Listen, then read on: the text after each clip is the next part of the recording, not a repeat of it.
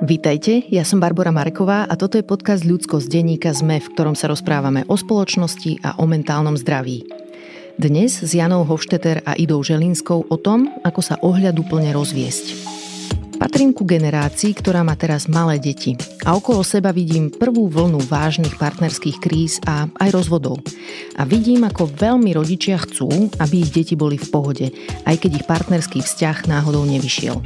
Chcem sa teda v podcaste rozprávať o tom, ako sa dobre rozviesť, keď máme deti pretože bolesti sa pri rozvode asi nedá úplne vyhnúť, ale utrpeniu áno. A naše deti môžu byť nakoniec spokojné a šťastné, ak my dospelí vieme, ako naplňať ich potreby. Moje hostky Ida Želinská a Jana Hofšteter napísali knihu s názvom Dohodnime sa, v ktorej za pomoci ďalších odborníkov a odborníčok spísali praktické rady a pozorovania pre rodičov, ktorí nad rozvodom buď rozmýšľajú, alebo sa už rozvádzajú, alebo vychovávajú spoločné deti po tom, čo sa rozviedli. Janka je vydavateľka a k napísaniu knihy inšpirovala vlastná skúsenosť s rozvodom, no a Ida je za sociálna poradkyňa, takže rozvádzajúce sa rodiny sprevádza ako odborníčka. V knihe je aj pasáž venovaná priamo deťom rozvádzajúcich sa rodičov, takže si ju môžu čítať dospelí spolu s deťmi. A ak deti nemáte a raz by ste ich chceli mať, dnešný rozhovor vám odporúčam všetkými desiatimi, lebo je super vedieť vopred, aké výzvy musia páry s deťmi riešiť v prípade, že veci nejdú tak, ako sme si predstavovali. Kým začneme, chcem upresniť, že kniha Dohodnime sa je pre ľudí, ktorí v partnerskom vzťahu nezažívajú násilie a chcú naplňať potreby svojich detí. Ak pri počúvaní zistíte, že násilie zažívate, odporúčam vám pustiť si aj epizódu číslo 85 s Dášou Malíkovou, ktorú nájdete v popise tejto epizódy. Ak mi chcete napísať, moja adresa je ludskostzavináčsme.sk, no a toto je Janka Hošteter a Ida Želinská.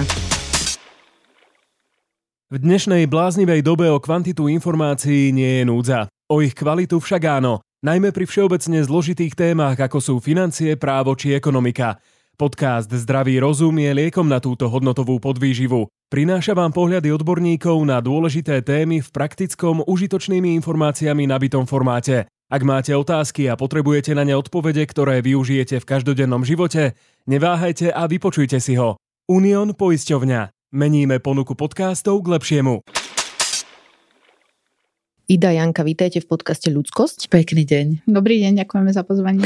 Odkiaľ sa vy dve poznáte, Janka? My sa poznáme cez dizajnerku Maju Rojko, ktorá so mnou robila knižku, o ktorej sme sa sem prišli porozprávať. Ja som mu pozvala na spoluprácu a ona do toho zapojila Idu s ktorou zase vedú galériu spoločne. Čiže vy ste sa vlastne zoznámili vďaka tejto knihe. My sme sa predtým nestretli. Uh-huh. Nejako takto vyšlo tie roky. A aká bola tá spolupráca? Najprv mi povedzte, ako vám to spolu šlo? Najprv sme zistili, že sme vyrastli na tom istom sídlisku, napriek tomu sme sa nestretli. Aha. Potom sme zistili, že ďalšia naša spoločná kamarátka odišla asi 10 minút pred Jankou, kým Janka ku mne prišla prvýkrát tak Bratislava je malá. A myslím si, že to naša spolupráca nezačala úplne najšťastnejšie. Aha. V zmysle, že nie, že by sme si my dve neporozumeli, ale keď som prišla s Aidou s témou rozvodov, tak sme sa posedili u nej doma za stôl a ona mi spustila rozprávať príbehy, ktoré má zo svojej praxe. Ja som odišla domov úplne s najväčšou depkou a dva týždne, mm. alebo koľko sme sa jedna druhej neozvali. Mm-hmm. Ale potom sme to prelomili a povedali sme si, že nie, nie, nie, musíme to robiť inak. Janka prišla s tým, že chce knihu o rozvodoch. Mm-hmm. A rozvody môžu byť e, rôzne. A väčšinou, keď e, chce niekto niečo o rozvodoch, tak chce ten high level. E, chce proste mať postavenú okolo seba tú najpevnejšiu obranu, pretože sa niečo strašné, hrozné môže zo strany partnerky alebo partnera stať.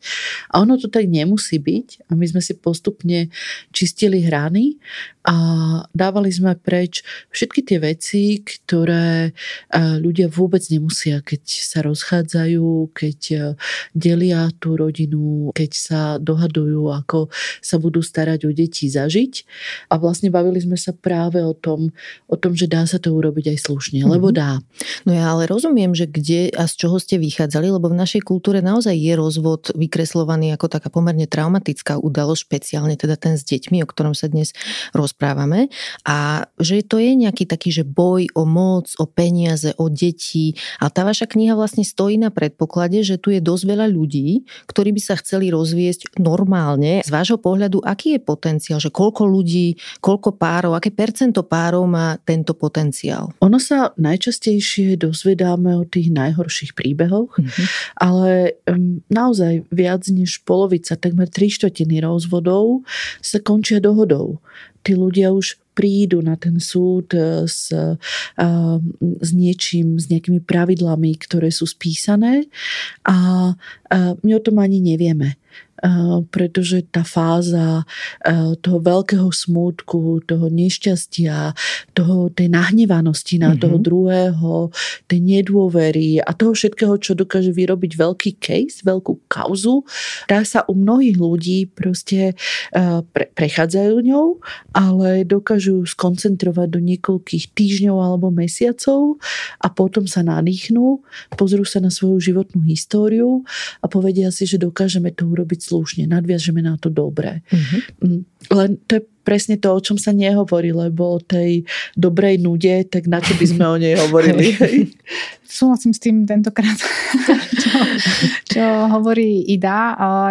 Myslím si, že je množstvo takých párov, aj keď to možno nie je zjavné ako keby hneď, alebo v tom momente, kedy idú od seba, sú tie emócie často veľké a nie od začiatku je to dôstojný racionálny rozvod, ale prišli sme sa tu rozprávať aj o tom, že rozvodom to nekončí a že vlastne to pokračuje spoločným rodičovstvom a v mnohých pároch je to tak, že OK, aj keď to hneď od začiatku nebolo ideálne, tak sa to postupne dostalo do takého stavu, kde sú deti prioritou a vedia spolu dobre vychádzať, keď tá najväčšia emocia, ako aj povedala Ida, odoznie. Uh-huh. Čiže zvyknú byť deti tou motiváciou, prečo ľudia sa potom správajú vyspelo, lebo tomu rozvodu predsa predchádzajú roky toho, že ľudia si nevedia tie veci nejaké dohodnúť, hej, že majú problém sa dohodnúť, prečo by potom počas rozvodu zrazu to dokázali? V čom je rozdiel? Áno, deti sú často motiváciou, prečo sa ľudia správajú vyspelo a deti sú často motiváciou, prečo sa ľudia správajú katastrofálne. Mm-hmm. Pretože práve keď e, ten jeden z tých partnerov odchádza z toho vzťahu, tak e, hľadáte jeho slabé miesto. Mm-hmm. Pretože pokiaľ nie ste tak úplne naladení dobre, tak e, potrebujete si udrieť, potrebujete vyhrať, potrebujete rôzne tieto veci a deti, to idete na istotu. Mm-hmm. Lebo peniaze zarobíte, nový byt si kúpite alebo prenajmete. Ale práve tieto deti, to aj keď budete mať ďalšie, tak mm. chcete aj tie predošlé. Jasné. Vďaka čomu to ale potom teda ľudia dokážu? Že v čom je rozdiel medzi ľuďmi, ktorí majú tú vnútornú silu správať sa ohľaduplne veľkoryso, vyspelo počas rozvodu? To je dobrá otázka ťažšia odpoveď. Podľa mňa to veľmi záleží od ľudí, ako, od ľudí ako takých, ako majú povahu, ako majú vôľu, aké majú vzdelanie, ako sa vlastne dokážu pozrieť na vec z odstupu, že naozaj prioritizovať tie deti, ktoré sú um, na prvom mieste. Nie je to vždy ľahké, lebo tie emócie sú naozaj veľmi silné a tak uh, budeme tu možno hovoriť aj o tom, že uh, je tu môže byť tretia strana, ktorá pomáha ľuďom vlastne zvládať aj tieto emócie, mm-hmm. pocity a vlastne ako keby vytvára ten odstup za nich, aby sa vedeli pozrieť eh, na vec aj z ďalky. Ale ešte k tej predošlej otázke vlastne um, ľudia, ktorí sa rozvádzajú bez detí, tak po rozvode už v podstate nemajú dôvod spolu ďalej komunikovať.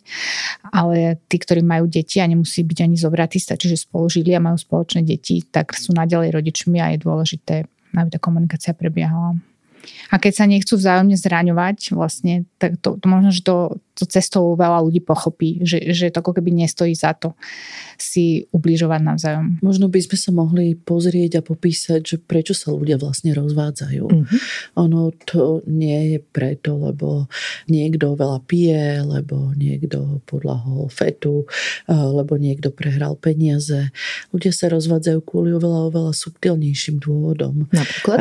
Napríklad kvôli tomu, že do toho páru príde niekto tretí.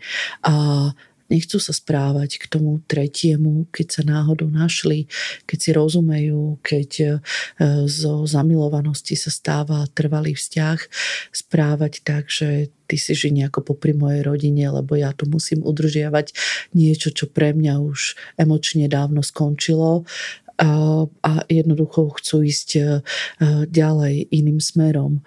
Ľudia veľmi často zistia, a to je veľká otázka, že v niektorých detailoch sa jednoducho ne, nepoznali. Pred mm-hmm. svadbou nepoznali sa predtým, než mali deti. Veľká otázka v poslednom čase je naozaj, že očkovať alebo neočkovať deti. Neviete si predstaviť, akým obrovským spôsobom takáto malichernosť dokáže mm, zasiahnuť do, do života rodín. Hej?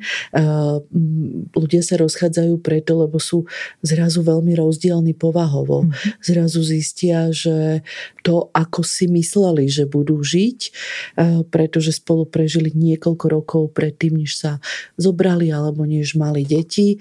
Takže to vôbec nezodpovedá ako keby celoživotnému nastaveniu. Ja neviem, že niekto rád chodí každý týždeň na turistiku a zrazu žije s človekom, ktorý mu v tom bráni, Hej. alebo proste hovorí, že nie. A to sa dá nejaký čas vydržať, dá sa to vycentrovať, ale nie ste v tom niečo, čomu sa hovorí, že šťastný a ani spokojný. Uh-huh.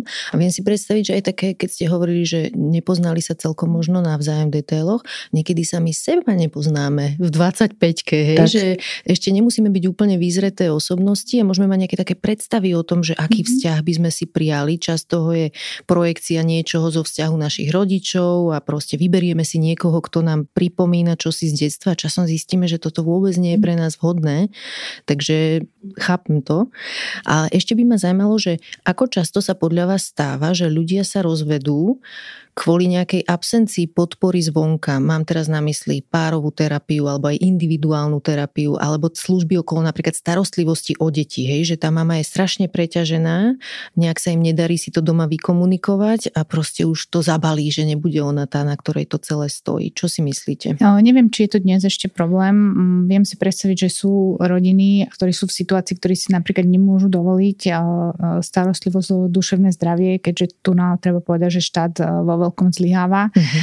A teda takáto podpora niečo stojí a nie každý si to môže dovoliť. Takže myslím, že v určitom percente um, prípadov to môže byť pravda, ale zároveň si myslím, že ak sa už v niektorej rodine uh, pár začne baviť o tom, že to smeruje do kytek, že to nejde dobrým smerom, tak uh, ako keby u mnohých ľudí, aspoň čo ja vidím z môjho okolia aj z vlastnej skúsenosti, to tak mám, že každý chce ešte urobiť všetko, čo sa dá, aby sa ten vzťah vlastne zachránil a do toho spadá aj či už párová terapia alebo individuálna terapia, alebo niektorí ľudia zistia v priebehu života, že si nesú so sebou nejaké traumy, s ktorými keď budú pracovať, tak sa môžu zmeniť aj vzťahy najbližšie a tak ďalej. A keď vlastne ako keby týmto všetkým prejdú, tak sa dostanú do určitého bodu, kedy sa už nedá ísť ďalej. A ja by som ťa možno trošičku ešte posunula, že ja som veľká nepriateľka takého toho príliš veľkých expertných zásahov do, do, do rodín, že mm-hmm. na mhm. akýkoľvek problém uh, si zobrieme register a voláme si psychologov, psychologičky, kaučov, kaučky a, a, a, a psychiatrov a proste niekoho, kto má niečo spoločné s našim duševným zdravím, s našim sociálnym prostredím. Pretože rovnako podporne môže pôsobiť širšia rodina, môžu pôsobiť priateľské kolektívy, môže pôsobiť naozaj ako zdieľanie je liečivé a zdieľanie je navádzajúce, mm-hmm. keď si ľudia odovzdávajú, že akým spôsobom sa toto všetko dá zvládnuť, táto mm-hmm. situácia, tak e, to nemusí byť nejaká hodina raz do týždňa alebo raz za dva týždne, ale môže to byť celý kontinuálny proces podporného prostredia okolo. A to sa týka napríklad aj detí ako pristupujú v škole k deťom z rozvedených rodín. Mm-hmm. Hej? Ehm, ako sa o nich vyjadrujú dôležití ľudia na, na verejnosti. Je to podporné alebo, alebo je to stigmatizujúce? Ešte mi to, čo ste povedali, príde zaujímavé z hľadiska že možno ako keby patologizácie našich vzťahov, že niekedy si zoberieme toho psychológa ako nejaké pomaly externé svedomie. Viem si predstaviť, že sa často aj pýtajú klienti, klientky, že či sa majú teda rozviesť, že vykreslia partnera v nejakom svetle a potom hľadajú tú odpoveď s niekým iným a pritom my sami sme najväčší odborníci, odborníčky na svoj život, že asi aj toto má nejaké limity, že kto nám čo poradí. to je dobré slovo, že poradí, pretože experti a expertky by nemali radiť, mali by mhm. sprevádzať, mm-hmm. Mali by nastavovať zrkadlo, mali by byť jednoducho s vami v tej chvíli, kedy práve to okolie to nezrkadlí dobre, lebo vás napríklad príliš chráni pred samými seba, príliš bagatelizuje všetky tie vedľajšie veci, ktoré sa dejú okolo.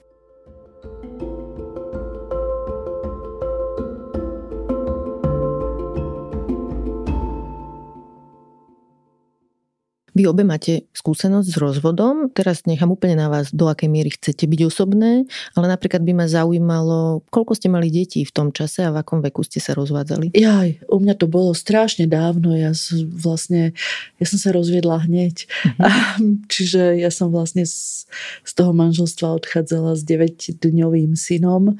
Nerada na to obdobie spomínam. A tým rozvodom som si zavarila na 30 jedna dobrých rokov. Uh-huh. Zavarila v hej? Janka? Uh, ja som to tiež stihla ešte do 30 rozviesť. Mám z prvého manželstva jedno dieťa a je to moje jediné dieťa, uh-huh. ktoré už ale dnes má medzi časom uh, brata. Uh, môj rozvod bol v tom čase veľmi fajn robili kamaráti srandu okolo nás, že sme najlepšie rozvedení pár v meste. Fungovali sme dobre, vedeli sme sa dohodnúť. Bolo to vlastne fajn a problémy prišli potom neskôr, ktoré sme už medzičasom tiež prekonali, ale teda ako som povedala už pred tým rozvodom, to ne, nekončí, keď sú tam uh-huh. deti. A v súčasnosti žijete v akom setupe, ak chcete povedať? Ja som už 12 rokov druhýkrát vydatá. A spoločné dieťa už nemáme, uh-huh. ale vlastne môj muž prišiel do tohto vzťahu, keď mal môj syn cca 3 roky. Dnes má 15. Matematika nepustí. a majú spolu veľmi, veľmi pekný vzťah. Uh-huh. A ja by som si to súkromie nechala pre seba. Dobre. A deti bývajú takou silnou motiváciou pre udržanie manželstva pre časť ľudí. Sú tam aj nejaké možno existenčné dôvody, praktické, alebo časť ľudí asi nechce tie deti sklamať, lebo deti zvyčajne chcú, aby rodičia boli spolu. Ako nahliadať na tento záväzok a najmä na jeho limity? že kde už to začína byť také, že OK, že deti sú akási asi aj rozumná motivácia, prečo skúšať svoj vzťah opraviť alebo udržať, ale zároveň asi nie za každú cenu. Kde sú tie Ste limity? si fakt všetci istí, že deti chcú, aby rodičia ostali spolu? Aha, Kde to vzniklo? No, dobre, dobre, tak Pretože viac. Ono totiž aj to, čo je napísané ako odborné, uh-huh. sa časom vyvíja, reflektuje sa z, a, a, a podobne. Čiže ak niekde chytíme knižku z 90. rokov a tam je napísané, že najfunkčnejšia je tzv rodina, kde je matka, otec, dieťa, tak to vôbec nemusí korešpondovať e, s tým, čo bolo napríklad v 50. rokoch, čo je dnes. Ja si myslím, že deti sú radi a chcú, aby bola okolo nich pohoda a aby sa mali, aby sa mali bezpečne a dobre. On to kedysi povedal uh, slovenský psychológ Štúr, že netreba ich veľmi vychovávať pekne žite a oni sa pridajú. Uh-huh. A to si myslím, myslím, že je základ. Deťom je úplne, že šuba fúk, že či ste spolu, či ste rozvedení, či žijete Fakt? v pačvorkových rodinách. A deti potrebujú vedieť, že sa na vás môžu spolahnúť, mm-hmm.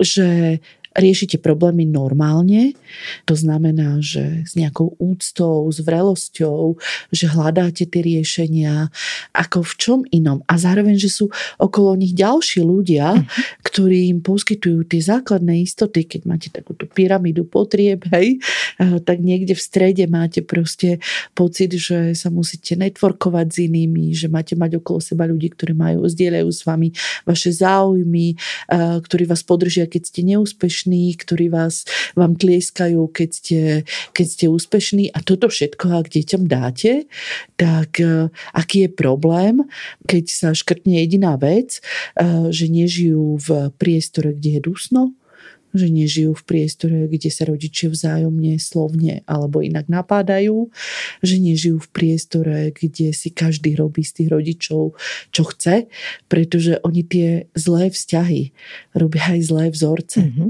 Tomu to rozumiem zároveň, ale vychádzala som z toho, že väčšina ľudí sa asi bojí, že ako to deťom povie, nie? Veď to je taký motív častý, že rodičia riešia, že ako poviem svojim deťom, že sa ideme rozvádzať a asi stojí na obave z toho, tie deti budú nešťastné, že tá rodina sa rozvedie. Ja si myslím, že aj budú. Ja neúplne súhlasím s Idou v tom, že by deti, že im je úplne jedno, že či sú rodičia spolu alebo mm-hmm. nie sú. Ja si myslím z mojich pozorovaní, že deti chcú, aby rodičia boli spolu. Ale to treba dodať, že nie za každých okolností. Mm-hmm. Čiže ja si myslím, že deti chcú, aby e, rodičia boli spolu a žili spolu v jednej rodine, pokiaľ je to funkčná rodina a ako hovorí Ida, dôležité je tam to slovo bezpečie, že sa vlastne cítia e, bezpečne a majú nejakú istotu, majú, nejak, majú domov nejaký svoj prístav, kde môžu byť sami sebou a sú šťastné.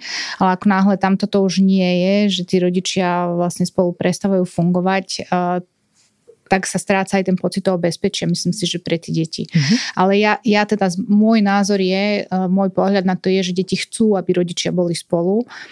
Ani, no avšak nevždy za každých okolností a keď už sú aj uh, starší a vedia toto už aj vyjadriť, tak to často aj povedia a, a vlastne jeden z pocitov, ktorý u detí okrem nejakého nešťastia, zmetku a ďalších prichádza, keď rodičia idú od seba, je aj pocit úľavy, je to v prípade, keď je naozaj veľmi tenzná domácnosť, keď sa tam kričí a, a tak ďalej. Čiže toto tam tie deti majú. Čiže ja by som naozaj asi operovala s tým slovom uh, bezpečie a pocit istoty, ktoré mm-hmm. deti chcú. A už potom, keď sa tá rodina vlastne rozpadáva, tak je naozaj um, dôležité, aby oni toto pocitovali a nemali tam taký ten, a o tom možno povie Ida viac, je to jedno také heslo, že konflikt lojality a ešte ako keby ďalšie, že, že nechcú počúvať nepekné veci na toho druhého mm-hmm. rodiča, nechcú sa správať tak, aby proste všetci boli spokojní a, a oni nesú vlastne tú zodpovednosť na sebe, že oni sú za to zodpovední, či bude mama a otec uh, ako keby OK a nebudú sa medzi sebou dohadovať aj potom, čo spolu mhm. nežijú. Ono, Jani, ja si myslím, že obidve máme tak trochu v tom pravdu, pretože keď si to položíme, že na časovú os, že, že začali sme sa rozprávať, že kedy sa rozchádzame, hej? A potom samozrejme robíme rôzne kroky k tomu, aby sme tie vzťahy zachránili uh, kvôli tým deťom. A ja hovorím o tom stave, kedy už obidvaja vieme, že tejto dvojici to proste nejde. Mm-hmm že tam to nefunguje, tam uh, sa necítime dobre, necítime sa presne ano, aj my ako dospelí bezpečne. Hovorím hej? ako keby na inú tému, hej.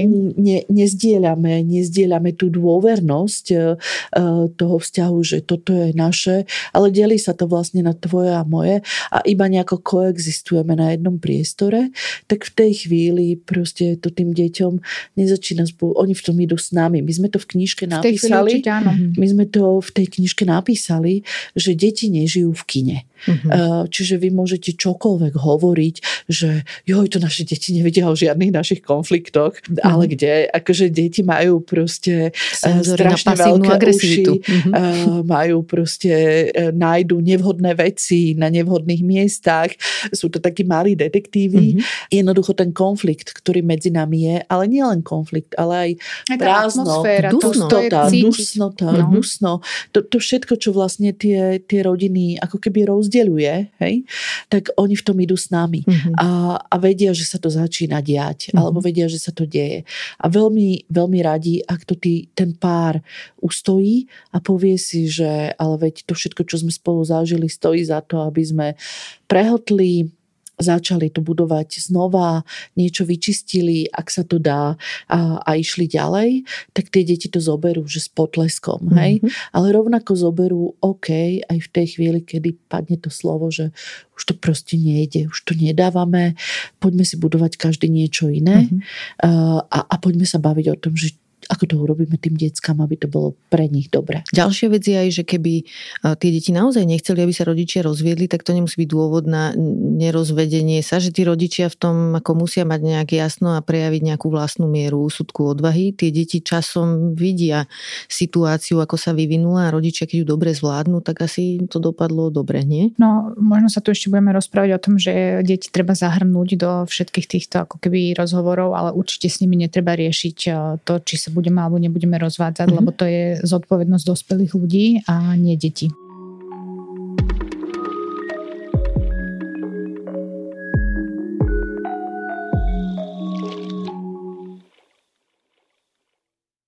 Časť z nás vyrastla v rodinách, kde rodičia otvorene prezentovali svoj vzťah ako obetu, že niečo, čo urobili pre nás. Hej, že môžu byť, ja neviem, otec povie, že e, mama je aká je, ale chcel som pre vás udržať rodinu, tak som s ňou zostal.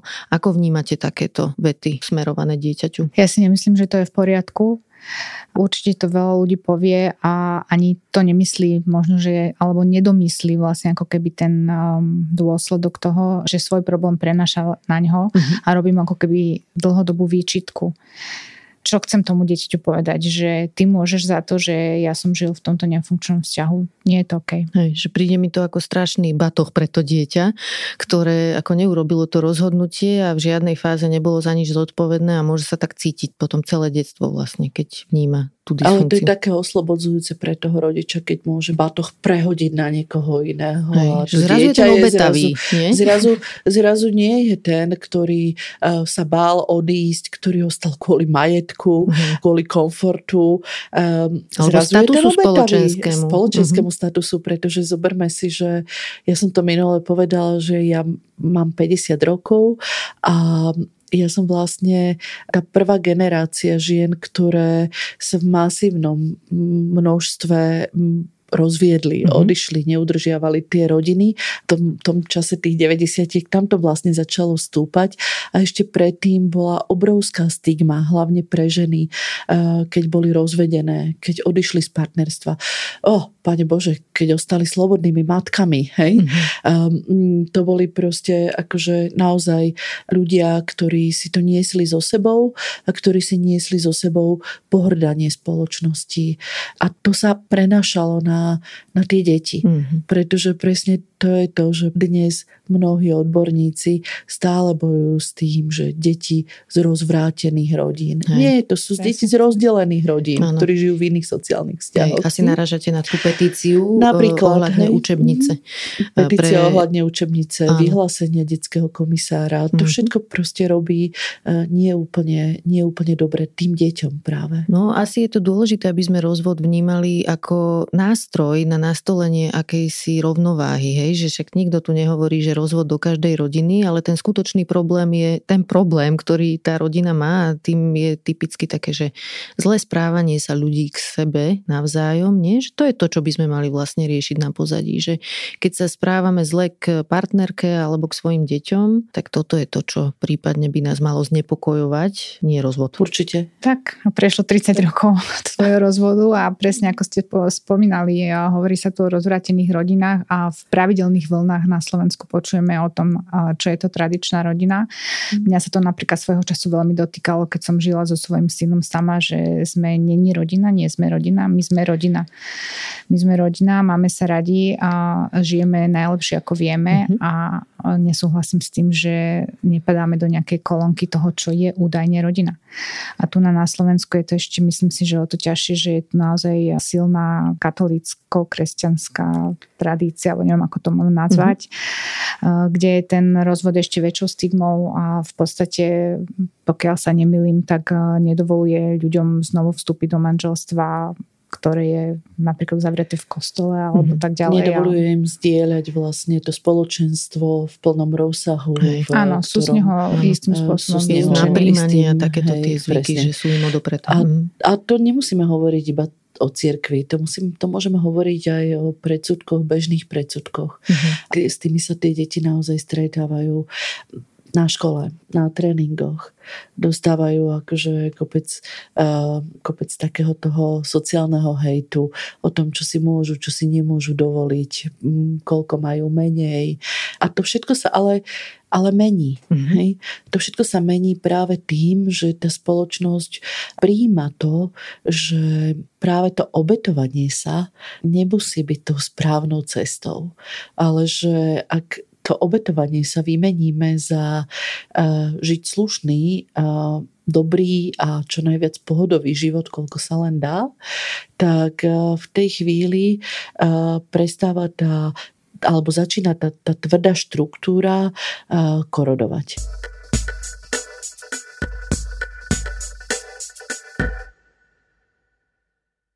Ešte takú e, provokatívnejšiu otázku položím, ale možno by sme mohli to aj takto začať formulovať, že čo sú tie výhody, alebo čo môžu byť tie výhody toho, že rodičia sa rozvedú. A také možno, čo ani nie sú v priestore pomenované, hej, že čo tým získame? Ja si myslím, že v prvom rade by to malo byť to, čo, o čo sme sa snažili a prečo sme vôbec rozbehli rozvod, ktorý ten proces môže byť aj dlhý že chceme byť v pohode.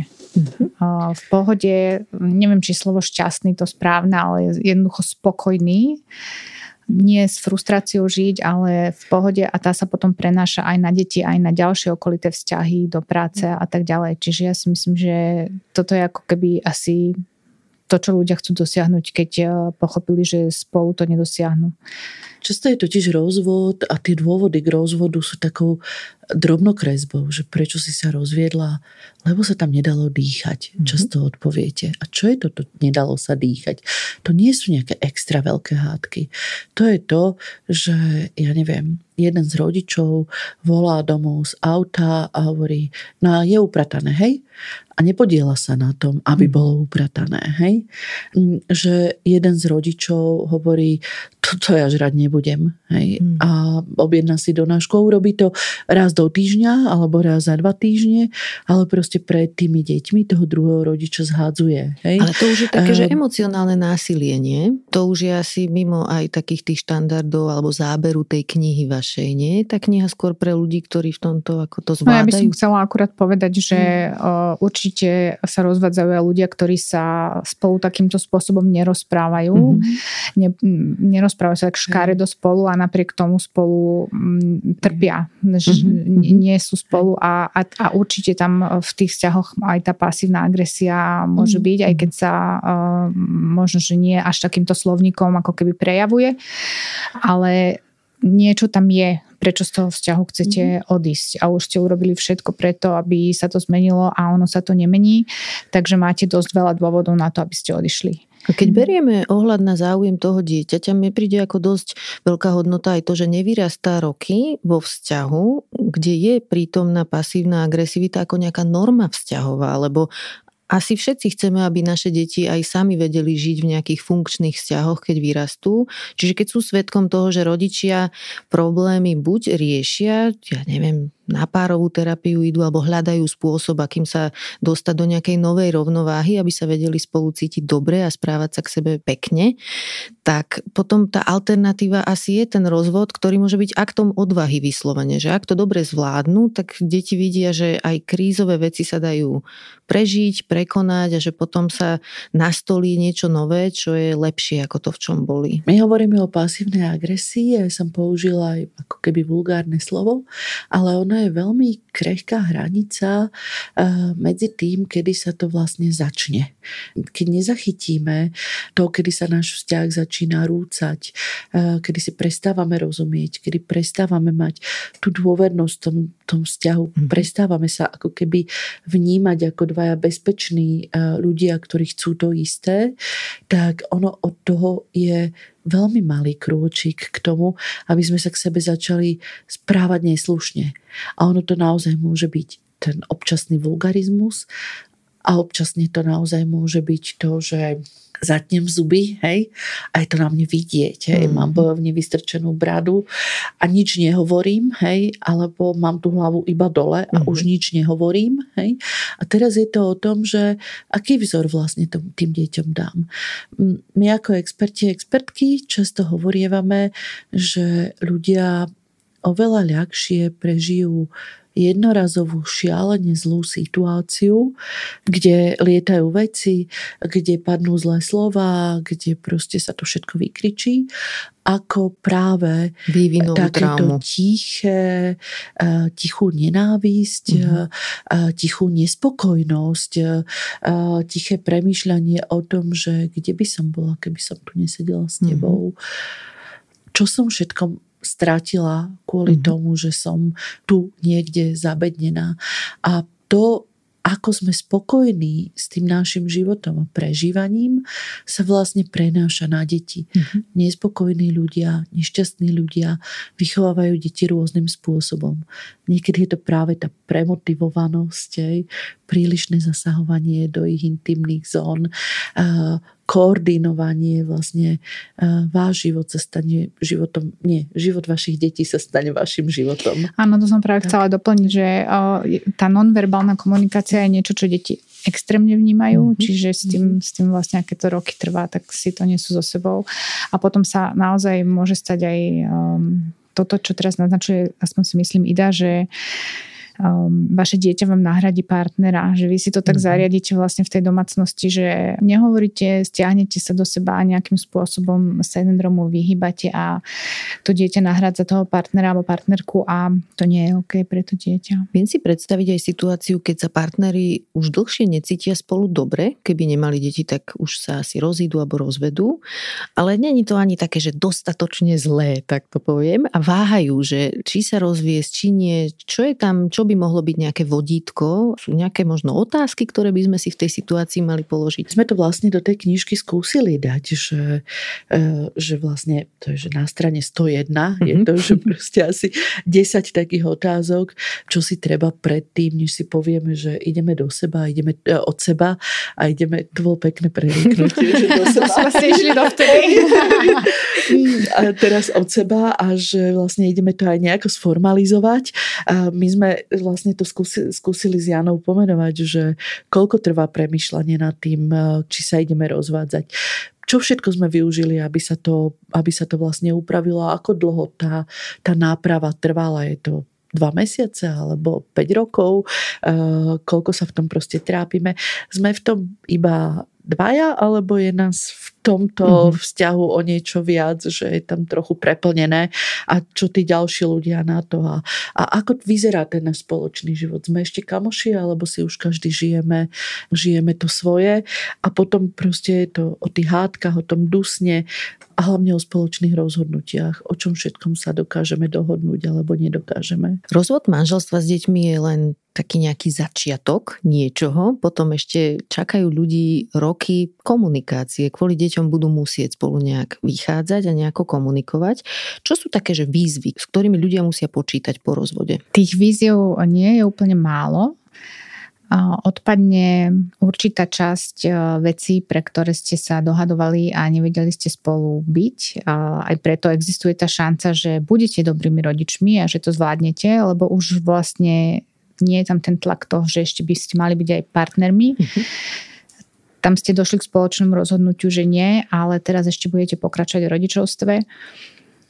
Výzva podľa mňa najväčšia je v tom, že čím dlhšie budete od seba, tak tým inak sa budú vyvíjať vaše životy, budú do nich vstupovať noví ľudia, ktorí vás budú nejakým spôsobom ovplyvňovať a preto sa budú meniť aj nejakým spôsobom vaše názory, a tak ďalej. Čiže to nebude musieť byť už úplne najjednoduchšie, to, na čom ste sa dokázali pri rozvode do, dohodnúť, dodržovať aj o niekoľko rokov neskôr. A to by som asi v tomto momente chcela aj povedať, že ak ste sa teda dohodli, z toho vychádzame v tejto knižke, máte tzv. rodičovskú dohodu, táto by mala byť flexibilná a vlastne mala by odrážať aj to, ako sa vás, váš život vyvinul, ako sa vyvíja život detí, ktoré rastú a majú postupne iné potreby a túto vlastne upravovať. A to je jedna z tých víziev, že či sa ešte dokážete dohodnúť. Lebo potom tam naozaj vstupujú už také veci ako škola, kam bude dieťa chodiť, e, spomínané zdravotná starostlivosť a tak ďalej a tam to môže byť v akom ťažké. meste budeme žiť. Mhm. Hej? Presne tak. Mm. V akom štáte. Hmm. A to nie je už troška dané tým, že kde je ten druhý partner, keď má nárok teda stretávať sa s tým dieťaťom, dá sa vôbec vycestovať niekam a odísť? No, to je práve, práve ako keby veľká otázka, že robíme nejak v živote nejaké rozhodnutia.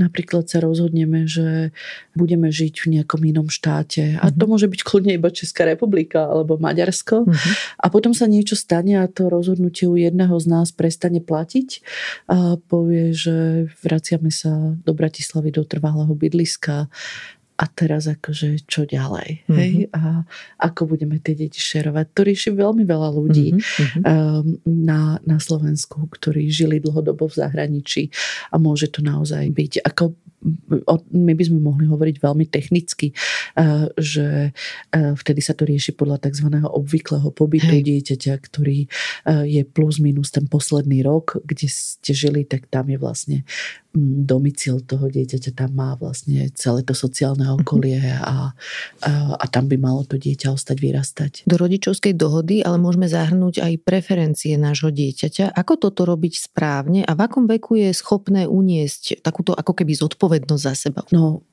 nepredstavujme si rodičovskú dohodu ako nejaké sedenie nad papiermi. Mm-hmm. To je naozaj vecou vás dvoch ako rodičov, ale deti by mali byť jednoznačne zahrnuté do tvorby dohody o tom, ako budú ďalej žiť. Čiže na stole je vtedy to, že ako žijeme teraz, kto vodí deti do školy, kto vodí deti na krúžky, kto sa s nimi učí, kam a kedy chodievame eh, na dovolenky, na rodinné sessions, eh, kde máme vlastne tie sociálne okruhy. A čo najviac z toho dobrého treba ponechať. Mm-hmm. To by malo byť grom rodičovskej dohody. A všetko ostatné sa začína meniť podľa toho, ako sa menia už vaše individuálne životy. Ja myslím, že je dôležité, hovoríme o tom aj v knihe, s deťmi hovoriť a počúvať ich, ako sme už spomenuli predtým, nie je toto dieťa, ktoré rozhodne o tom, ako to bude, ale je veľmi dôležité uh, vypočuť si ho. A aj keď sa tá dohoda nejakým spôsobom uzavrie a začneme podľa nej žiť, možno, že zistíme, že to nefunguje dobre, nefunguje to dobre pre dieťa alebo pre jedného z partnerov a treba sa znovu k tomu vrátiť a skúšať to robiť tak, aby to fungovalo pre všetkých. Uh-huh. Aby sme si to vedeli trocha aj predstaviť, vezmime si štvoročné alebo päťročné dieťa. Čo by sme sa mohli dieťaťa v tomto veku spýtať? Štvoročné alebo päťročné dieťa v prvom rade by som sa možno pozerala naozaj na rituály so zaspávaním. Mm-hmm to je ten, to obdobie uh, veľkej istoty a veľkého bezpečia, ktoré máme. Čiže ako máme rozdelené zaspávanie. Teraz, keď sme žili ako rodina, ako pár, kto uspával deti, kto mal s nimi ten večerný rituál, že ich okúpe, ako často sa to dialo. Pretože veľmi často si proste rodičia povedia, 4 roky, super, to musím stihnúť do prvej triedy, striedavka. Mm-hmm. Ale tá je dobrá vtedy, keď sme sa pri tom zaspávaní, pri tých večerných rituáloch striedali. striedali. Mm-hmm. Hej? Keď sme to nechali iba na jednom z nás, hej? tak uh, napríklad takáto zmena pre dieťa nie je dobrá. Mm-hmm. A je naozaj takou veľkosťou a skúškou tých charakterov rodičov, aby sa napríklad na toto začali pozerať. Uh-huh. Nie len cez to, že ja mám na to právo, ja to môžem, hej, ale aj cez prízmu toho dieťaťa, hej, že, že kedy to začneme postupne meniť, v akých intervaloch, ako začneme narastať a prichádzať k rovnomernému rodičovstvu, pretože my k nemu prídeme často oveľa rýchlejšie dohodou a práve takým tým citlivým nastavením, kedy tie deti vedia, že ten jeden rodič dokázal ustúpiť pre ich dobro, ako proste tlakom. Súhlasím s tým, že by to malo byť postupné pri takýchto malých deťoch a naozaj to tej veľkosti tých dospelých ľudí a ako, ako sa dokážu k tomu postaviť a ako sa mm, pozerajú na veci v dlhodobom horizonte, že vedia, že časom bude ten čas eh, rozdelený povedzme spravodlivo, keď oni by to tak mohli vnímať, či sú rovnako s tým dieťaťom, ale, ale naozaj ako keby postupne, lebo to dieťa je ešte malé a hovoríme neustále o tom pocite bezpečia, ktoré je dôležité. Ale v prípade, ak sa to stane eh, rýchlejšie alebo sa to inak nedá, tak si myslím, že je veľmi dôležité, aby rodič myslel na to, že keď je teraz dieťa pri mne, ale chcelo by počuť mamu alebo niečo, tak je úplne v poriadku, keď jej zavolajú a ono sa s ňou porozpráva a zase, že nemusí to byť striktne tak rozdelené, že si u mňa a mama teraz neexistuje. Zvlášť pri tých malých deťoch sa mi to zdá dôležité. A zase je dôležité aj to, aby ten druhý rodič, u ktorého to dieťa práve v tej chvíli nie je, dokázal na tej druhej strane telefónu uh, nerobiť to, ach, oh, tak strašne mi chýba, že ja to uh-huh. už bez teba nevydržím. A tebe je tak strašne smutno uh-huh. bezo mňa. A v tej chvíli proste začíname s tým dieťaťom manipulovať, uh-huh. točiť s ním a robíme mu presne tie škody, ktoré sme mu robili aj vtedy, keď sme boli spolu doma.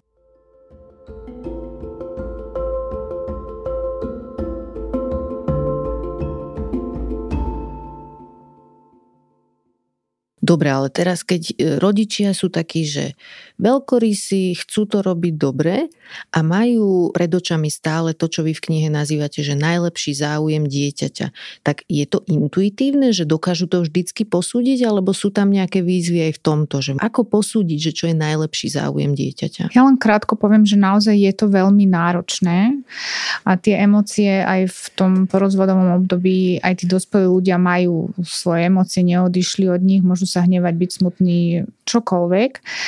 A naozaj najčastejšie ten rodič, ako ste povedali, intuitívne chce to najlepšie pre to svoje dieťa a často to aj vie a robí, ale častokrát zároveň sa stane aj to, že e, si iba myslí, že to je najlepší záujem toho dieťaťa a v skutočnosti je to niečo, čo vyhovuje najlepšie jemu. Možno, že aj hmm. spolu s tým dieťaťom, ale vlastne lepšie by mohlo byť napríklad v tom prípade, že trochu ustúpi alebo sa stiahne a je to pre toho rodiča ale ťažké urobiť. Nevie Máme si to predstaviť. Príklad, aby si to vedeli predstaviť? To možno Janka, Janka napísala do tejto knižky niekoľko príbehov tých detí.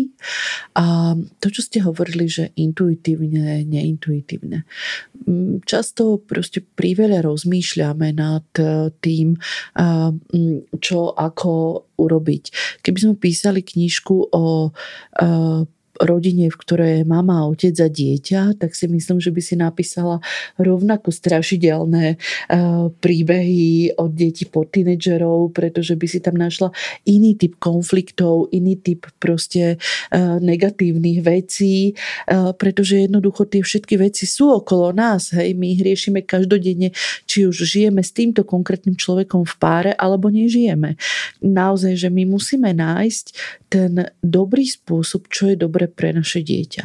A to je jednoducho vždy to, čo nám toto dieťa signalizuje. Mm-hmm. Ja sa napríklad veľmi často stretávam, práve preto som aj hovorila o tom zaspávaní, s bagatelizáciou toho, že, že dieťa večer pláčká, hej, ale však akože, no tak ona si poplače a potom už je dobre. Ale koľko pláče? Pláče pol hodinu. A naozaj je dobré pre to dieťa, aby proste pol hodinu pred spaním plakala, lebo nechce byť tam, kde je.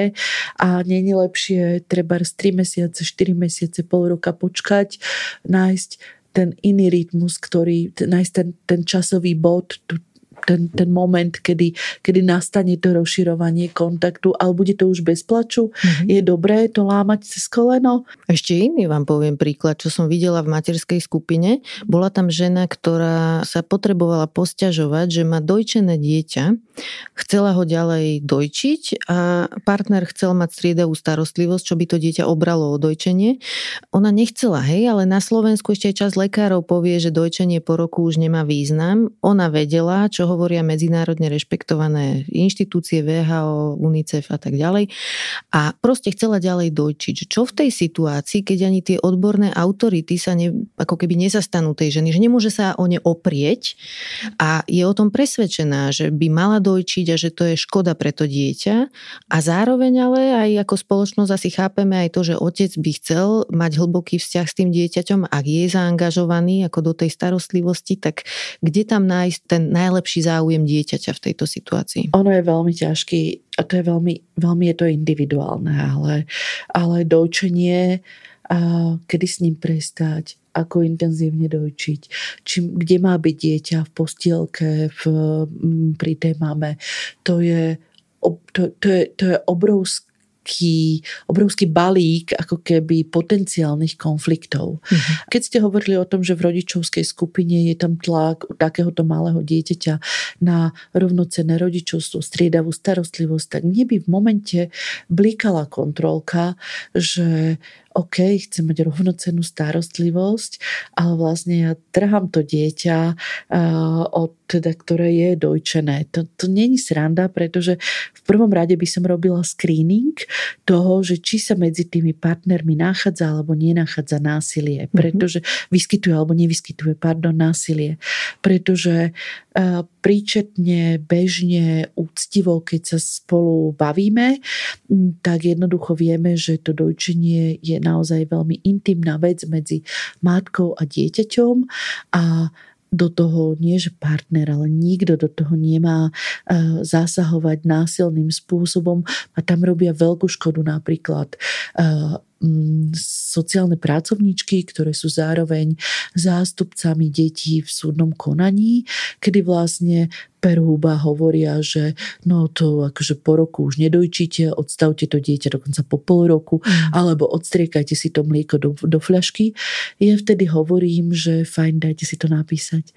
Nie vám to napíšu na základe akých odborných kritérií, na, ako to máme kontrolovať, kto im to vlastne z čoho, z aké odborné literatúry pôsobia. Ešte nikdy neprišla žiadna odpoveď v písomnej forme, pretože vieme, že to dojčenie je citlivá vec. Trochu sa touto témou dotýkame aj v podstate, že foriem starostlivosti a asi z toho, čo hovoríte, vyplýva aj to, že striedavka nie je vždy to najlepšie riešenie, alebo nemusí byť nevyhnutne spravodlivé, hoď to vyzerá veľmi symetricky pre tých rodičov, ale nemusí to byť v záujme dieťaťa alebo najlepšie z možných riešení. Hej? No, bavme sa o tom, že kedy sa tí rodičia odchá- o, rozchádzali, akým spôsobom sa rozchádzali, a, akú kvalitu mal ten ich vzťah a ako sa spoločne starali o dieťa.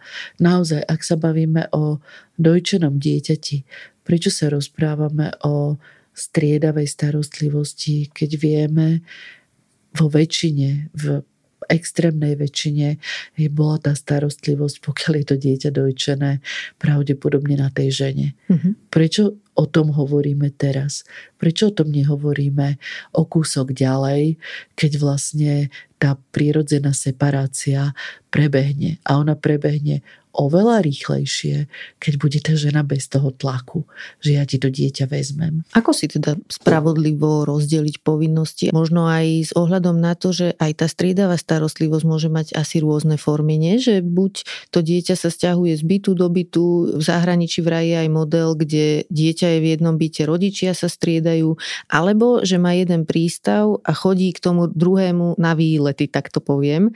Čo je vhodné vedieť o tých formách starostlivosti? Ja mám na to iba vlastný nejaký osobný názor, nie som v tomto smere nejako vzdelaná ani trénovaná aby som mohla ľuďom radiť. Jediné, čo naozaj stále dookola tu hovoríme, je tá vzájomná komunikácia a keď sme tu teraz, keď ste sa teraz rozprávali o tých úplne maličkých vlastne bábetkách, tak v podstate aj vo fungujúcom manželstve alebo v vzťahu je to tak, že eh, je tam neviem presne, ako sa to povie po slovensky, ten primary caregiver, mm-hmm. že je tam tá prvá Primárna osoba. osoba. Áno. Čiže naozaj ako keby vychádzať z tohto, že aj v tom vzťahu, keby fungoval ďalej, tak eh, do určitého veku alebo do istého momentu je tam tá jedna osoba, ktorá je tomu dieťaťu najbližšia. Často je to matka, ale môže to byť aj otec alebo aj niekto iný. A na to treba podľa mňa brať ohľad. A, ale čo sa týka tej starostlivosti, e, e, či striedava taká onaká, naozaj je to na vzájomnej dohode, na možnostiach aj finančných, aj iných, vlastne, ktorí partnery majú a akým spôsobom dokážu vlastne po rozdelení vzťahu, kedy sú zrazu vlastne tie finančné možnosti iné, za aké bývanie si vedia zaplatiť, či tamto dieťa dokáže mať vlastnú izbu, na ktorú bolo zvyknuté, áno, nie. Je, je tam veľmi veľa takýchto drobných vecí, v tom určite dokáže, dokážu poradiť ešte aj ľudia, ktorí s tým rozhodom vedia pomôcť. A tu je podľa mňa aj dôležitý ten vek toho dieťaťa, že tu sa naozaj ako keby pýtať na to už aj toho dieťaťa. Je to iné, keď je to dieťa malička, je to iné, keď je to tínedžer, ktorý si už vie sám povedať, a ako si to predstavuje. Povie, že od otca má bližšie do školy, chce byť tam, a vtedy bude chodiť mame a tak ďalej. Čiže uh, rozprávať sa aj s tými deťmi a uh, je tam veľmi veľa takýchto drobností, na ktoré treba brať ohľad, že a kde sa to dieťa dobre cíti, kde cíti ten pocit bezpečia, koľko chce s ktorým rodičom tráviť čas. Ono vždy sa objaví nejaký fenomén, ktorý proste potom, uh, potom rotuje a ľudia ho opakujú. Uh, keď sme sa rozprávali napríklad teraz, že kde bude to dieťa, či je lepšie, ja neviem, chodiť na týždňovky alebo proste ostať na jednom mieste, tak veľmi veľa rodičov hovoril, že, že wow, že viete čo, my sa dohodneme, že on, deti ostanú tam, kde sme vyrastali a my sa budeme ako keby striedať. Ono to znie na prvý pohľad dobre a v čase, kedy sme ubolení, kedy nevládzeme z toho rozvodu, tak vieme na, napríklad na túto formu kývnuť. Ale vždy si treba, aj dobre, keď vám to niekto vtedy povie, je, že, že pozor, ale to je dočasná záležitosť, pretože my aj žijeme tak, že si budujeme to prostredie okolo seba. V byte, kde máte vlastne permanentne svojho bývalého partnera, si nemôžete nechať svoje osobné veci, citlivé informácie ten byt. Prvé konflikty nastanú po 1,5 roku, najneskôr, kedy vlastne ten byt treba vymaľovať alebo nebude niečo nové do ňoho kúpiť, práčku, chladničku, kto to bude platiť, ako sa o to budeme starať. Mm-hmm. Vy vlastne áno, dochádzate, ale zrazu tie deti nie sú vo svojom domove. Sú len v byte, kde žili do rozvodu rodičov. A z toho skutočného života rodičov, to, ako sa oni zariadili ďalej, prípadne so svojimi ďalšími partnermi alebo aj sami, majú úplné minimum. Uh-huh. Čiže, čiže naozaj akože ostať a nechať deti bývať v jednom byte, v tom pôvodnom byte, jednak je to nesmierne finančne náročné. Naozaj nesmierne finančne náročné.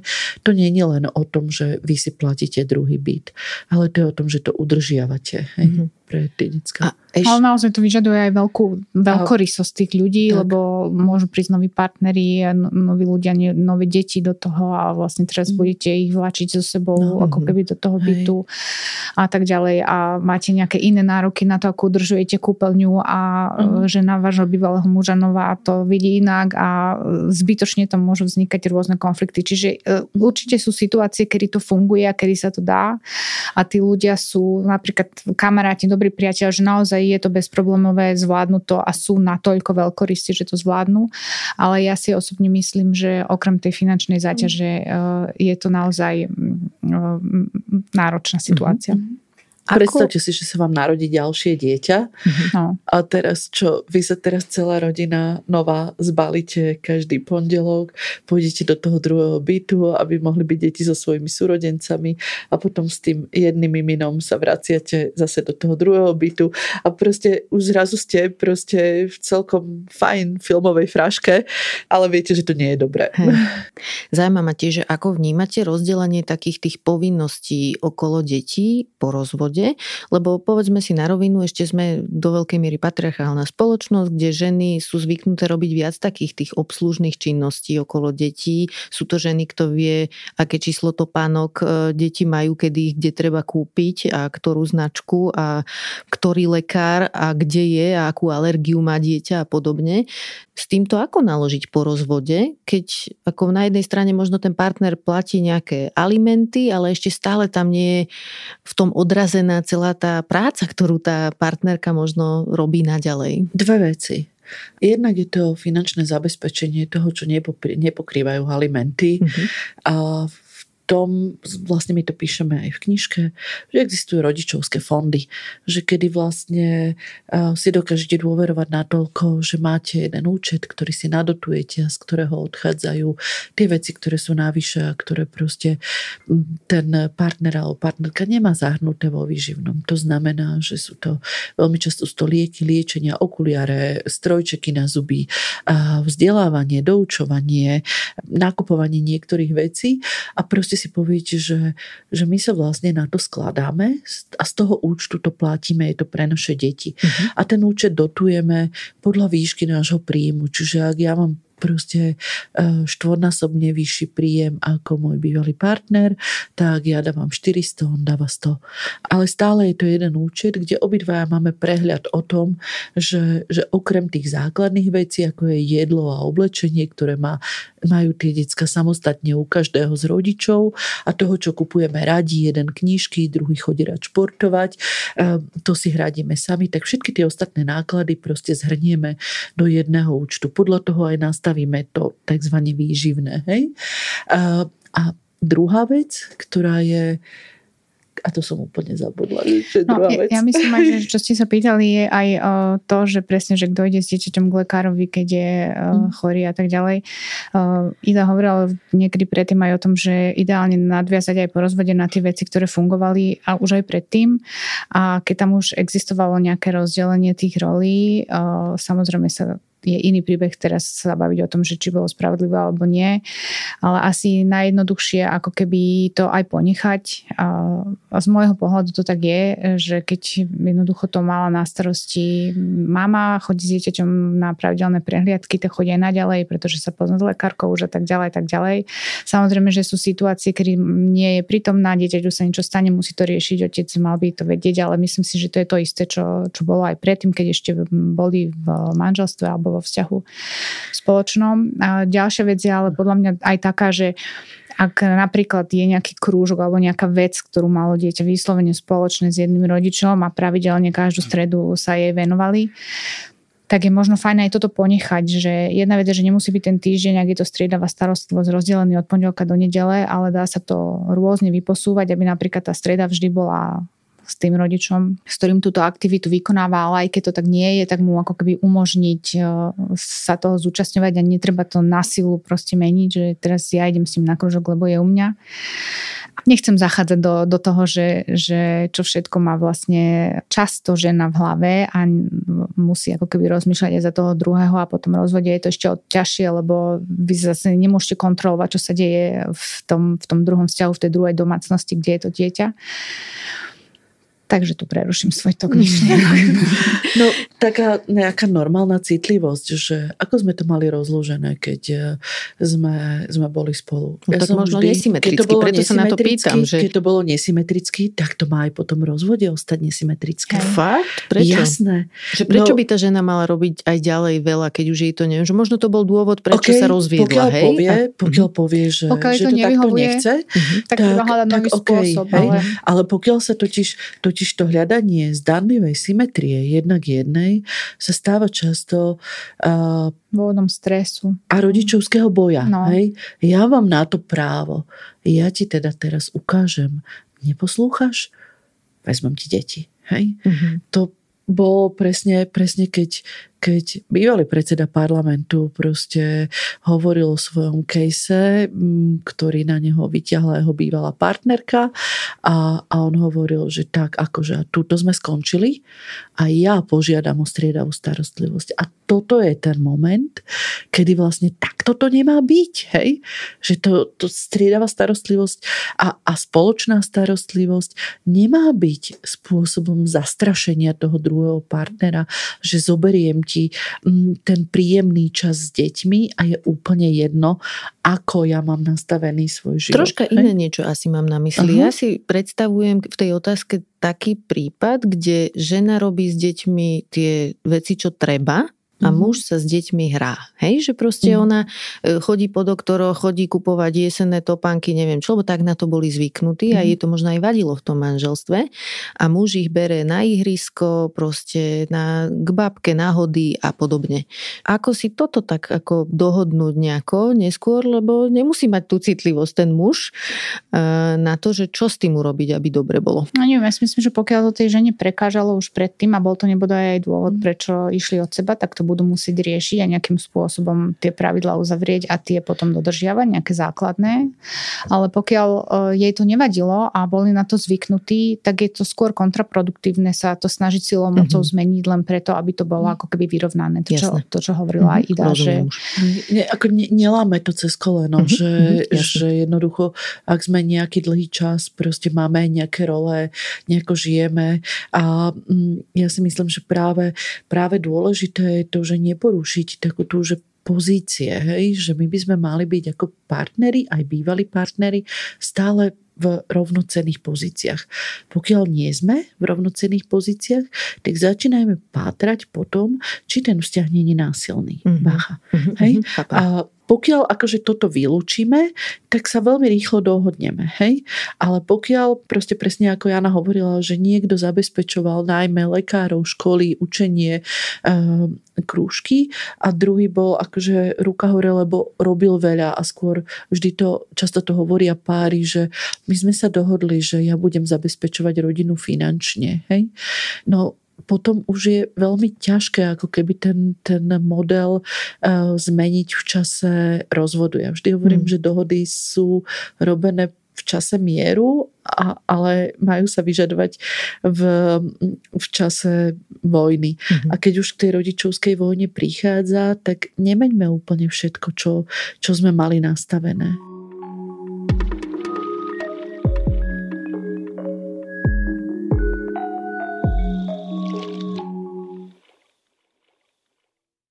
Ako navigovať vzťah so širšou rodinou počas rozvodu, ale aj po ňom? Lebo je to niečo, čo sa týka aj starých rodičov v nejakej miere, všetci tam majú nejaké emócie. Dá sa nejak prípadne ich aj zapájať v rámci rozvodu do či už tej rodičovskej dohody, alebo celkovo do nastavenia toho, ako to potom bude ďalej fungovať? Ja môžem aj z vlastnej skúsenosti povedať, že vzťah s mojimi bývalými svokrovcami dodnes funkčný a je to pre mňa veľmi dôležité, lebo môj syn má so svojimi starými rodičmi veľmi pekný vzťah mm-hmm. a nemyslím si, že by bolo úplne fér to nejakým spôsobom prerušiť, len preto, že my dvaja spolu už nežijeme a nevieme spolu fungovať. Som za to, aby najbližšia rodina vedela o tom, čo sa deje, aby sme nedávali nejaký priestor na rôzne scenáre a fabulácie, ktoré neexistujú. Ideálne s nimi nimi o tom hovoriť. A ja si myslím, že sú aj pre tie deti takíto blízki ľudia v tom čase rozvodu veľmi dôležití, lebo môžu byť takou blízkou osobou, ktorej dieťa dôveruje a vie sa jej zveriť so svojimi pocitmi a strachmi alebo čokoľvek má, a, ale nie je to ten rodič, ktorý je priamo zapojený do toho rozvodu. Potom je tam zase určitá hranica, na ktorú si treba dať pozor, kedy by mohlo toto najbližšie okolie do toho nevhodne zasahovať a to vám možno povie mhm. Ida. Čo je toho príklad? No, ako veľmi často, veľmi často sú práve starí rodičia tým semeniskom sváru, mm-hmm. ktorí vlastne majú pocit, že musia ochrániť to svoje dospelé dieťa, mm-hmm. vytvoriť okolo neho nepreniknutelnú hradbu pred tou či tým, ktorí proste takto mu zničili život. A bez toho, aby si to uvedomovali, alebo aj s tým, že si to uvedomujú, veľmi často nevhodnými poznámkami, posmeškami, e, zlosťou, príliš veľa posúvaním informácií e, zasahujú do toho detského sveta a vlastne tie deti sa potom krívia, lebo oni si vlastne zrazu nemôžu, sú, v tom chaose, že, že tých dospeláckých konfliktov, že teraz čo mám hovoriť, ako to mám hovoriť, ako sa mám správať a väčšinou si z toho vyberú, že sa zasprávajú tak, Eh, ako si to ich okolie želá. Eh, čo je možno príjemné v tej chvíli, ale nie je to dobrý model pre život. Uh-huh. To je asi to, eh, čomu v knihe hovoríte, že konflikt lojality, hej? Áno, Áno, mm-hmm. tak sa tomu hovorí. Proste deti zrazu hovoria každému iba to, čo chce počuť. Ale mm-hmm. nikde v tom nie sú oni. Hej? Mm-hmm. A to je to zlé. Keď si mhm. tých starých rodičov spomenuli, že čo vtedy je problém, tak čo je dobre? Keď nás počúva nejaký starý rodič mm-hmm. alebo rodič teda rozvádzajúceho sa dospelého dieťaťa, ako sa nastaviť, aby to bolo konštruktívne a vzájme toho dieťaťa, vnúčaťa? Takisto ako v tom starom rodičovstve my sme tvoje bezpečie, my sme tvoj prístav, my sme ľudia, ktorí sú neustále nastavení na to, že ťa počúvame, môžeš s nami byť, máš tu postel. Proste my sme tí bezpeční ľudia, ktorí fungujú mimo tohto konfliktu a to jediné, že čo ti dávame, je proste normálna láska. Hej? Mm-hmm. A to je ten najlepší mod, E, ktorí môžu starí rodičia, ale nie len oni. Um, aj, ja neviem, rôzni tety, stríkovia, starší bratranci, sesternice. Tomu dieťaťu vlastne dať, že ty nie si sám niekde v epicentre nejakého konfliktu, nie, nie si v tom víre, ale však my sme to všetci ostatní. Proste ten vír je pre teba dva dní v týždni po dve hodiny, ale zvyšných x hodín proste tvári, tráviš príjemne vo fajn, vo fajn mm-hmm. spoločnosti. Takže tí starí rodičia asi by nemali nejak sa do toho montovať, do toho vzťahu, snažiť sa tam niečo riešiť, niekomu radiť a ohovárať toho partnera, s ktorým sa ich dieťa rozvádza, ale byť skôr ako keby na brehu a taký ten bezpečný prístav, dobre to Tomu sa nevyhnete, pretože, mm-hmm. pretože vy ste stále rodičia, čiže mm-hmm. vy si stále budete chrániť svoje deti. Budete sa stále pýtať, a čo potrebuješ, a nepotrebuješ niečo, a nepotrebuješ viac, a ako ti môžem pomôcť. Ale mali by mať toľko citlivosti, že túto diskusiu so svojim dieťaťom o tom, čo sa mu deje v tom rozvode a ako mu môžu pomôcť, posunú niekde, kde nemajú natiahnuté veľké indiánske uši. Lebo ako sa to hovorí, že indiánsky načalník veľké ucho, ktoré z detskej izby proste o desiatej večer stojí pritisnuté pri dverách a všetko si to vypočuje, alebo nebodaj si to vypočuje pri nedelnom obede, alebo proste um, starí rodičia a ostatní príbuzní sú tam preto, aby tie deti a aj tí dospelí boli v bezpečí. Áno, a určite uh, môžu byť aj veľmi nápomocní starí rodičia, alebo ako náhle sa aj začína ten nový život uh, a, a v prípade aj tej striedavej starostlivosti alebo inej je uh, zrazu ten rodič na tie deti sám, tak môžu naozaj veľmi pomôcť vyzdvihnúť deti zo školy, z krúžku, keď je rodič ochorí, niečo, niečo. Čiže presne si myslím, že nemali by sa oni ako keby montovať do toho vzťahu. Zo strany tých dospelých detí by bolo fér, keby im povedali, čo sa deje a ako sa to deje a prečo, ale vlastne oni by to mali byť ako pomoc, ako po, podať pomocnú ruku, tam mali. Bolo by to pekné, keby mm-hmm. tam uh, dokázali takto vlastne stáť, ale neboli oni ešte tým, ktorí vlastne drukujú jednej strane a robia tam nejakého rozhodcu, lebo to si nemyslím, že je, že je ich úloha. Ako po rozvode hovoriť so svojim dieťaťom o tom druhom partnerovi? Asi je jasné, že nie nejak akože kýdať na ňo, ale zároveň tam vidím aj akúsi tenziu v tom, že my chceme byť autentickí so svojim dieťaťom, hej, že nemusíme úplne ako pozitívne prežívať nejaké správanie svojho bývalého partnera alebo partnerky. Čiže chceme dieťaťu dopriať pravdivé odpovede a autenticitu a zároveň nechceme frflať na toho bývalého partnera alebo partnerku. Máte tu nejaké rady, že ako to znavigovať? Ono je veľmi dôležité, ako spolu rozprávame o problémoch, nielen o tomto akýchkoľvek pretože je veľký rozdiel povedať, on je takýto, takýto a oproti tomu som veľmi nešťastná, že sa toto a toto stalo. Lebo toto a toto deje. Hej. Ja sa vrátim k tej vete, že deti nežijú v kine. Deti predsa nebudeme presviečať, že keď mm, náš druhý partner alebo partnerka nedodržali to, čo tým deťom slúbili, keď sa im proste postavili do cesty v nejakých ich želaniach a podobne, že sme s tým úplne OK a usmejeme sa a pôjdeme ďalej. Treba to popísať, treba vlastne o tom diskutovať a čím otvorenejší je ten jazyk, čím otvorenejšie sú tie vety, ktorými popisujeme, ako sa v živote cítime. Je to o našom duševnom zdraví, o tom, ako dokážeme popisovať to, čo nám ubližuje, čo nám naopak pomáha.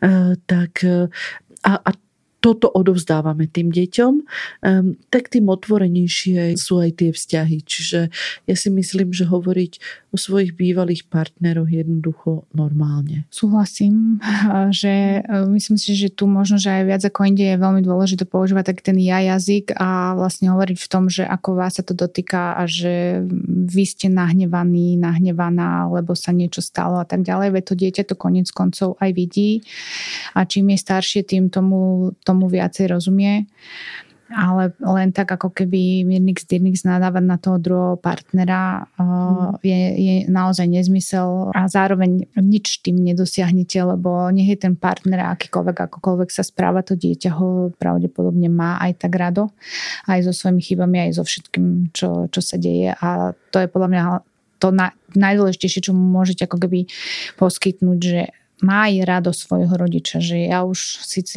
ho nemilujem, nežijeme spolu, nesúhlasím s ním čokoľvek, ale je to na, ne, naďalej tvoj rodič, mama, otec a vy máte svoj vzťah a ten pretrváva. Ida, vy ste v inom rozhovore povedali, že pri rozvode sa treba oblúkom vyhnúť úradom, ak sa to dá. A ma to šokovalo až, poviem, lebo ja žijem v tom, že úrady sú tu na to, aby ľuďom pomáhali, robili nejakú formu asistencie, keď sú v ťažkej situácii a že je to taký prvý reflex, nie? že obrátim sa na úrady. Prečo úrady? A, a... To je štát, to je mm-hmm. moc. E, skôr ako keby by som čakala, že nejaký servis informačný, že tam možno ľudia nájdu, neviem, že prečo sa im oblúkom vyhnúť, ako môžu ľuďom poškodiť úrady? Ja som veľká nepriateľka zásahov štátu do intimity rodín, presne po tú červenú hranicu, kedy sa v tých rodinách a v našich životoch deje niečo, čo je e, násilné, trestné a tak ďalej. Keď sa to nedeje, tak e, ja sa vždy pýtam ľudí, že čo vám tam poradili a čo si myslíte o tých ľuďoch, ktorí tam sedia, že, um, že v čom vám môžu, môžu poradiť, koľko na to majú času. Hej? Mm-hmm. Takže ja by som povedala takto, nevyhýbajte sa odbornej pomoci. Mm-hmm. Odbornej pomoci ľudí, ktorých si jednoducho preklepnite, či sú dostatočne odborne zdatní. Hej? A to môžu byť pritom bezplatné služby, hej? lebo je, existuje dostatočná sieť bezplatných, alebo dostatočná, existuje sieť aj bezplatných poradní, rôznych občianských združení. No a, a toto podobne. je to, čo ja chápem hej? aj pod tým pojmom úrady. Čiže Ale to nie to sú úrady, to okay. sú poradne. Mm-hmm, to sú poradne, hej? nechať si poradiť, hej? Mm-hmm. Nechať, ne, nechať proste viem, že niekde v tom, v tom celom víre toho, toho môjho života, ktorý teraz bude o pár mesiacov úplne iný než včera, tak ja potrebujem ešte nejaké iné ucho okrem svojich blízkych ľudí, kto by mi mohol poradiť, tam je to úplne v poriadku. Choďte, hľadajte. Ale pod úradmi ja premýšľam o orgánoch sociálno-právnej ochrany detí, o to sú tie sociálky, ano. čiže ktoré sídlia na úradoch práce a o súdoch. Uh-huh. Prípadne o ďalších ľuďoch, ktorí tam môžu byť privolaní. Polícia, prokuratúra a podobne. Ak sme sa kedysi mali radi a v našom vzťahu, náš vzťah nebol doteraz násilný, tak prečo tam chcete mať e, zrazu inštitúcie, ktoré majú vopred stanovené pravidlá.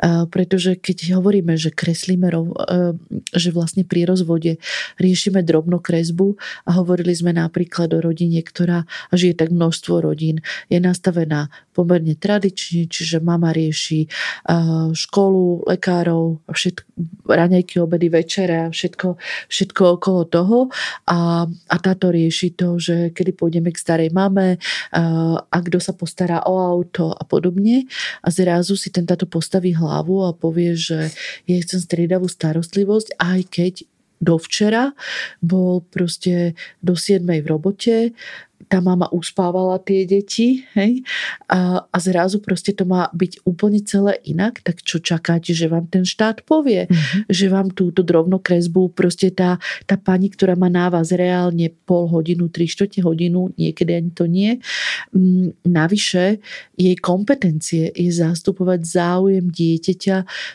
na súde, to znamená, že ak máte dohovor o právach dieťaťa, máte tam napísané, že dieťa má právo na oboch rodičov, pre ten úrad úrad je najjednoduchšie povedať jasné jedna k jednej. Pol, hej. Mhm. hej. Nie, že ako to bolo. Okay. Hej. A tak Takže... širšie to teda, e, asi som si pod, no, tým, pod tým slovom úrady predstavila no, príliš veľa, veľa odborných hej. Čiže ja chcem, aby miest, sa ľudia hej. vyhýbali, uh-huh. vyhýbali um, tomu typu poradenstva, ktoré majú nariadené. Uh-huh. Čo je veľmi pre mňa peklo, pretože veľmi často sa stretávam napríklad, keď ku mne prídu ľudia a povedia, že musím ísť do poradne, musím si ísť s ním sadnúť, musím. Mm-hmm. Hej?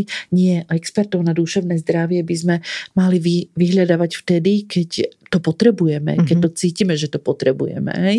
Pretože potom devalvujeme aj tú, tú pomoc, ktorú vlastne nám poskytujú. Čiže preto hovorím, že, že skôr sa rozprávať o tom, že kto to bude, ako, ako vlastne keď nestačíme my dvaja sami uh, to vyriešiť, tak kto budú tí naši ďalší bezpeční ľudia, než sa vlastne nechať posielať uh, niekam, lebo ten druhý alebo tá druhá to chce. No a potom je to samozrejme to, o čom veľmi často hovoríme, keď hovoríme o sociálkach málo času. Keby ste sa rozvádzali, naozaj by ste sa nechali zastupovať niekým, kto má niektorú z tých univerzit, ktoré ani o ktorých sa tak škaredo píše, hej? A, a, a s bakalárským diplomom, alebo hmm. by ste si našli niekoho, kto má tú kompetenciu, no vaše dieťa si nemôže nájsť niekoho. Hmm. Vy ste a priori v momente v tom, s tým úradom v opozite, už len pre, preto, že mnoho ľudí je tam veľmi kvalitných, veľmi, robia to veľmi dobre, ale mnoho ľudí je tam aj, žiaľ Bohu, nepostihnutelných, nie sú tam výkonnostné kritéria, nie je tam proces, ktorý by dokázal jasne povedať, vieme, že, že máme kade ako po Slovensku rovnaké nastavenia rozdielne, mm. rozdielne. Ale je to teda do nejakej miery ako keby zlyhanie toho štátu, nie? Že nevie robiť taký dobrý servis a akúsi ako keby triáž tých ľudí, mm-hmm. že vy potrebujete ísť Hej. na terapiu alebo vy túto poradenstvo, nejakú mediáciu, možno by sme vám odporúčili túto. To, že, ten štát, to ten štát robí, ale to samotné rozhodnutie, ako ako by som vám to povedala? Že, že je nejaká krajina, kde že, to funguje dobre? Že, že keď sa rozvádzam a som zmetená s depresiou, neviem čo, obratím sa máme, na najbližší úrad, tak vedia, čo so mnou a urobia to dobre? Určite sa zvyšuje kvalita tých informácií a určite sú krajiny, pozrieme sa do Švedska, do Fínska, do Dánska, kde majú ľudia širšie možnosti nájsť tú pomoc a hlavne v režime bezplatných alebo prístupných tých služieb. Hej? Mm-hmm. Pretože to je spojené s mnohými a mnohými fenoménmi. Napríklad, e, keď si zoberieme, že vlastne dnes natáčame je 3. novembra, čiže vlastne ženy už robia zadarmo, hej, oproti mm-hmm. uh, mužom, pretože taký je rozdiel medzi ženskými a mužskými príjmami v, aj v tejto krajine. Um, tak si predstavte, že, že viete, že potrebujete uh, psychologa pre seba a pre svoje dve deti a vlastne vy ste ostali bez toho druhého príjmu a váš príjem je, ja neviem, 1400 ečiek, ešte nemáte stanovené výživné, trochu sa teda naťahujete tak koľko si z toho vlastne vy viete dovoliť, keď odrátate strávu a, a prenájom bytu? Koľko hodín odbornej pomoci si dokážete zaplatiť? Hej? A práve pre týchto ľudí by mala existovať možnosť, že existuje aj kvalitná, eh, pomerne hustá sieť. Tá sieť u nás nie je hustá. Mm-hmm. To je dôležité. A zároveň my od tých inštitúcií chceme strašne veľa. Chceme, aby vyriešili naše rokmi zanedbané problémy, chceme, aby skúmali, čo sa kedy, kde pred tromi, pred štyrmi rokmi stalo. Chceme od nich, aby rozumeli tomu, že prečo vaša bývalá partnerka je taká, aká je, lebo mala detstvo také, aké mala. A ten systém, ten kolos nestíha týmto našim otázkam. Oveľa jednoduchšie je uvedomiť si, na čo tam tí ľudia sú a aké majú oni vstupy, indície. Oni sú úradníci a úradníčky tohto štátu, ktorý hovorí, že budeme dodržiavať dohovor o právach dieťaťa, budeme dodržiavať naše zákony a vy sa do toho nejako napasujte.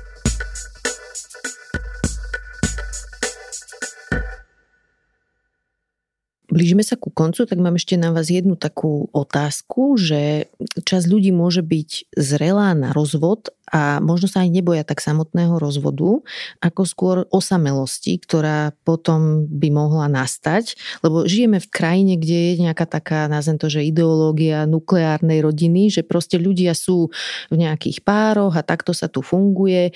S tým partnerom si síce nerozumiem, ale aspoň nie som sama v tom dome. Ako sa k tomuto postaviť?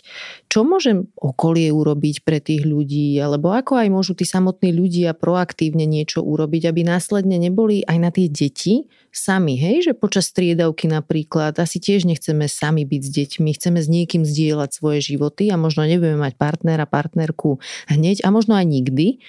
Čiže ako pristupovať k tomuto, aby sme mali nejakú takú svoju sieť, takú tlupu ľudí, s ktorými môžeme zdieľať to rodičovstvo. Tak to sa sieť ľudí si nevytvorí nevytvoríte zo dňa na deň a vlastne ten moment, či sa rozvádzate alebo nie, nebude ten určujúci, či zrazu máte priateľov alebo nie. Čiže ak tú sieť priateľov a rodiny ste mali už aj predtým, tak sa pravdepodobne dá očakávať, že zostane, aj keď áno, je možné, že niektorí z nevypadnú, lebo predsa len sa to tak niekedy prirodzene deje, ak ste mali nejakých spoločných priateľov. Ale máte svoju sieť a um, je asi super hovoriť o tom uh, s tými ľuďmi, že by ste možno potrebovali ich spoločnosť viacej, uh, lebo teraz budete sami. Ale ja si myslím, že ten pocit um, alebo dôvod, uh, rozídem sa, nerozídem sa, že len preto, že budem sám, je v podstate legitímny, ale je rovnaký ako aj kopec tých ďalších dôvodov, nad ktorými uvažujete, že teda či áno alebo nie, odchádzam z toho vzťahu alebo nie. Tých dôvodov je naozaj veľa a keď ste už došli do toho bodu, že sa rozvádzate, tak ste pravdepodobne vyriešili aj toto tam v podstate asi treba dávať pozor na to, aby sa nestalo to, že si budete robiť e, z dieťa partnera alebo partnerku, mm-hmm. keď ostanete sám, to som už spomínala ako keby aj predtým. Ale vy, keď ste v nešťastnom manželstve, tak e, sa môžete cítiť osamelo aj v ňom. Mm-hmm. Čiže vlastne už nebude ten rozdiel e, aspoň budete vedieť, že prečo ste osameli, lebo ste sám alebo sama. A hľadať si tú sieť až potom je asi neskoro. Ale určite je to pocit, eh, s ktorým sa ľudia stretnú a, a takisto aj so smutkom a bude im ľúto dobrých vecí, ktoré zostali uh, niekde tam v minulosti, ktoré na začiatku dobre boli. A je to proces. Uh, po tom rozvode je to naozaj proces začať nejaký ďalší uh, život, novú kapitolu a tak ďalej a netreba to uponáhľať. O tom asi hovoríme na, na konci, Ida o tom píše v knihe, že treba dať tomu čas a naozaj si prejsť celým tým procesom, či už je to smutenie alebo hnev a frustrácia, čokoľvek vlastne sa vyskytne. My sme inak jednu, uh, v jednej z tých kapitol, práve Janka, ty si to navrhla vtedy, riešili aj to, že tuto je ten pojem nukleárna rodina alebo vôbec rodina veľmi spojený s tým, že je to muž, žena, deti prvé manželstvo, druhé manželstvo, ale že veľmi málo hovoríme o tom, že je legitimné ostať nejaký čas sám, ale možno aj navždy, hej, že sú proste so, ľudia, ktorí žijú solo. A to, čo ste hovorili, je vlastne spojený s tým, ako my vnímame kvalitu života. Že či ju proste máme niekde vzadu v tých hlavách nastavenú tak, že my, čo sme v páre, tak proste nás sa týkajú všetky tie spoločné grilovačky, lebo my si zoberieme naše deti a našich manželov, naše manželky, ale koľko je na nich napríklad otcov, ktorí sa rozhodnú ostať samých s tými deťmi a netvoriť proste s niekým v nejakom období pár, alebo e, žien, ktoré vychovávajú samé svoje deti, jednorodičovské rodiny. Koľko tých pozvánok dostávajú? A či sama spoločnosť nevytvára vlastne pre týchto ľudí, uh, ako si, že tam seď v kúte, mm-hmm, keď si sa rozviedol, no. hej. Mm-hmm. Uh, ne, ne, my sme niečo trošku viac, hej. Mm-hmm. A je to, ako robíme to veľmi často, nie so zlým úmyslom, ale intuitívne, tak to je, asi by sa necítila dobre, keď sme tu samé páry. Jasné, že by sa cítila mm-hmm. dobre. Hej, vidie tu kopec detí, kopec jedla, akože hej. normálna situácia.